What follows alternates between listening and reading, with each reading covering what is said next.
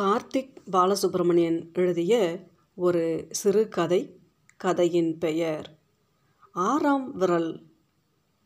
எப்போதும் போலவே எதிர்பாராத நேரத்தில் பெய்யத் தொடங்கியது மழை. வெள்ளிக்கிழமை பெய்யும் மழை கொஞ்சம் அதிகமாக பிடிக்கும் என்ற போதும் நனைய பிடிப்பதில்லை. ஆஃபீஸிலிருந்து வெளியே வரும்போதே நிறை கர்ப்பிணியாய் அடர்ந்திருந்தது வானம். துளி துளியாய் தூர ஆரம்பித்ததுமே அருகிலிருந்த டீக்கடையின் முன் வண்டியை நிறுத்திவிட்டு ஒரு டீயும் சிகரெட்டும் சொன்னேன். சிகரெட்டை பற்ற வைத்து ஆழமாய் உள்ளிழுத்த போது மழை பிடித்து அறையத் தொடங்கியது. இழுத்த புகையை கொஞ்சம் கொஞ்சமாய் வெளியேற்றிய போதுதான் அன்றைய நாளின் அலுப்புகளும் அழுத்தங்களும் கொஞ்சம் புகையுடன் சேர்ந்து வெளியேறின.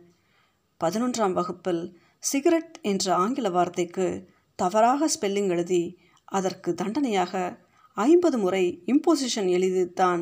எனக்கும் சிகரெட்டுக்குமான முதல் நெருக்கமான அறிமுகம். சொல்லப்போனால் அந்நிகழ்வு எனக்கு அதன் மேல் வெறுப்பையே ஏற்படுத்தியிருக்க வேண்டும். ஆனால் நிகழ்ந்தது என்னவோ நேர்மாறு. அத்தை பாட்டிக்கு தெரியாமல் காலையில் கிணற்றுக்கு குளிக்கப் போகும்போது பம்ப் செட்டுக்கு பின்புறம் ஒளிந்து கொண்டு பீடி குடிக்கும் ரவி மாமாவை அத்தை பாட்டியிடம் போட்டு கொடுத்திருக்கிறேன். வெண்சீலை முந்தி மடிப்பிலிருந்து அவள் எடுத்து தரும் காலனாவிற்காக. இன்றும் கூட ரவி மாமாவிற்கு துரோகி யாரென்று தெரியாது. பள்ளிக்கூடம் முடிந்து கல்லூரி சேர்ந்த நாட்களில் அளிக்கப்பட்ட கட்டற்ற சுதந்திரத்தை முழுமையாக பயன்படுத்த ஆயத்தமாயிருந்தேன். அப்போது முதலாவதாக ஆரம்பித்தது தான் இந்த சிகரெட். என்னை போன்ற ஆர்வக்கோளாறுகள் இருவருடன் ஹாஸ்டல் மொட்டை மாடியில் வாய்ப்பொத்திய இருமல்களுடனும் பெரிதாக ஏதோ சாதித்த பெருமையுடனும் என்னுள் நுழைந்தது அந்த முதல் சிகரெட்டின் கன்னி புகை. அப்போது சிகரெட் பிடிப்பதை பாவமாகவும் அதை பிடித்த எங்களை ரவுடிகளாகவும் பார்த்த இல்லை இல்லை பார்க்காமல் திரும்பிக் கொண்ட ஈஸ்வருக்கு இன்றைக்கு குறைந்தது இருபது சிகரெட்டுகள் தேவை நாள் ஒன்றி போக்குவதற்கு. நிக்கோட்டின் துணையின்றி அவனால் நிம்மதியாக காலை கடன் கூட கழிக்க முடியாது இன்று இந்த சிகரெட் பிடிப்பவர்களில்தான் எத்தனை ரகம் எத்தனை விதம்? எனக்கு தெரிந்த நண்பன் ஒருவன் தினமும் ஒன்றுதான் குடிப்பான் ஒன்றே ஒன்று. அதுவும் இரவு சாப்பாட்டிற்கு பின்பு. அதை தவிர வேறு எப்போதும் அவன் பிடிப்பதில்லை. காலையில் எழுந்ததிலிருந்து இரவு தூங்கும் வரைத்தான் செய்யும் எந்த ஒரு செயலுக்கும் முன்பும் அதை செய்து முடித்த பின்பும் சிகரெட்டுடனேயே வாழ்க்கை நடத்தும் நண்பன் ஒருவனையும் எனக்கு தெரியும். என்னை பொறுத்தவரை சிகரெட் எனக்கு ஒரு சிறந்த நண்பன். என் மகிழ்ச்சி துயரம் ஆற்றாமை கோபம் வெறுப்பு என எந்த ஒரு நிகழ்வையும் முதலில் நான் பகிர்ந்து கொள்ளும் உற்ற நண்பன் உயிர் தோழன். ஒரு முறை தீபாவளி விடுமுறைக்கு வீட்டிற்கு சென்றிருந்தபோது தலையிலிருந்து நெற்றி வழியாக கண்களை நோக்கி வழிந்து கொண்டிருந்த இளஞ்சூட்டு எண்ணெயை கண்ணுக்குள் வழிந்து விடாது துடைத்தபடியே அம்மா சொன்னால் கண்ணா உன் சட்டையெல்லாம் கூட படிக்கிறவனுங்களுக்கு கொடுக்காத. ஏமா என்னாச்சு? எவனோ சிகரெட் பிடிச்சிருப்பான் போல இருக்கு. சட்டை பையெல்லாம் சிகரெட் தூளாக இருந்துச்சு. கடுமையான வார்த்தைகளை விட வெகுளியான வார்த்தைகளுக்குத்தான் எத்தனை வீரியம். அந்த வெள்ளந்தியான அம்மாவின் மனசு என்னையும் சிகரெட்டையும் மூன்று வாரங்கள் பிரித்து வைத்தது. ஆனால் தெர்மோடைனமிக்ஸின் மாடல் பேப்பரில் வாங்கிய அரை மார்க் போதுமானதாக இருந்தது. எனக்கும் சிகரெட்டுக்குமான எனது உறவை புதுப்பிக்க. இப்போ உள்ள பொண்ணுங்களுக்கெல்லாம் சிகரெட் குடிக்கிற பசங்களை தாண்டா பிடிக்குது மாப்பிள்ள போன்ற அறிவுரைகள் ததும்பிய விவாதங்களும் சிகரெட் ஏந்திய அன்றைய கதாநாயகர்களின் அட்டகாசமான புகைப்படங்களும் போதுமாயிருந்தன. தொட்டதை தொடர்வதற்கு.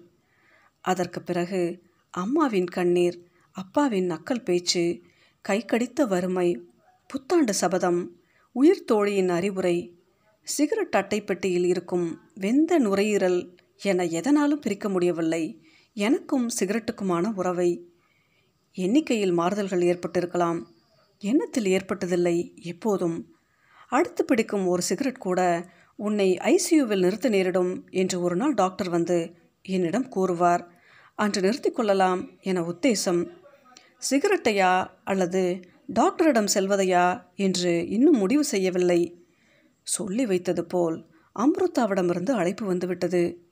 டீ கிளாஸை அங்கு வைத்துவிட்டு கடைசியாக ஒரு பஃப்பை இழுத்து கீழே போட்டுவிட்டு கேலக்ஸியை உயிர்ப்பித்தேன். சொல்லுடாமா? இல்லைப்பா நனையில. பக்கத்தில் டீ கடையில் நின்றுக்கிட்டு இருக்கேன். இல்லை இல்லை மழை விட்டதும் தான் கிளம்புவேன். இப்போவே நல்லா குறைஞ்சிடுச்சுமா. சரி சரி.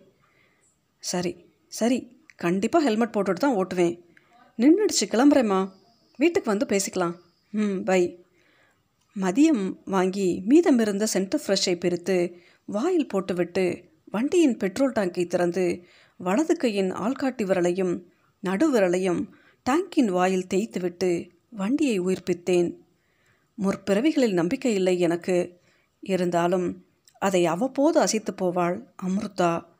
அவள் எனக்கு கிடைத்த முற்பிறவி பலன் என்றே எல்லோரும் சொல்லும் பொழுது என்னாலும் மறுப்பதற்கில்லை. மிக தாமதமாக எனக்கு அறிமுகமாகி என் வாழ்க்கையில் சிகரெட்டை விட ஒரு படி மேலே போய் அமர்ந்து கொண்ட ராட்சசி தன் வாழ்க்கையில் ஒவ்வொரு கணத்தையும் எனக்காகவே அர்ப்பணித்துவிட்ட ஒரு மனுஷி. நான் காதலித்து திருமணம் முடித்திருந்தால் கூட இத்தனை சந்தோஷமாக இருந்திருப்பேனா என்று சொல்வதற்கில்லை.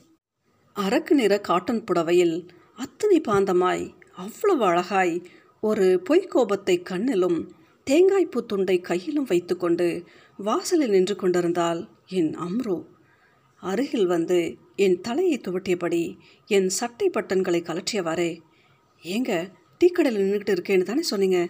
அப்படியே தலையெல்லாம் நனைஞ்சிருக்கு? ம்? அது வந்து டீக்கடையில் தான் நின்றுக்கிட்டு இருந்தேம்மா. பக்கத்தில் யாரோ சிகரெட் வாங்கி பற்ற வச்சாங்களா? கருமம். நாத்தம் தாங்க முடியல. அதான். மழையையும் பார்க்காம கிளம்பிட்டேன்.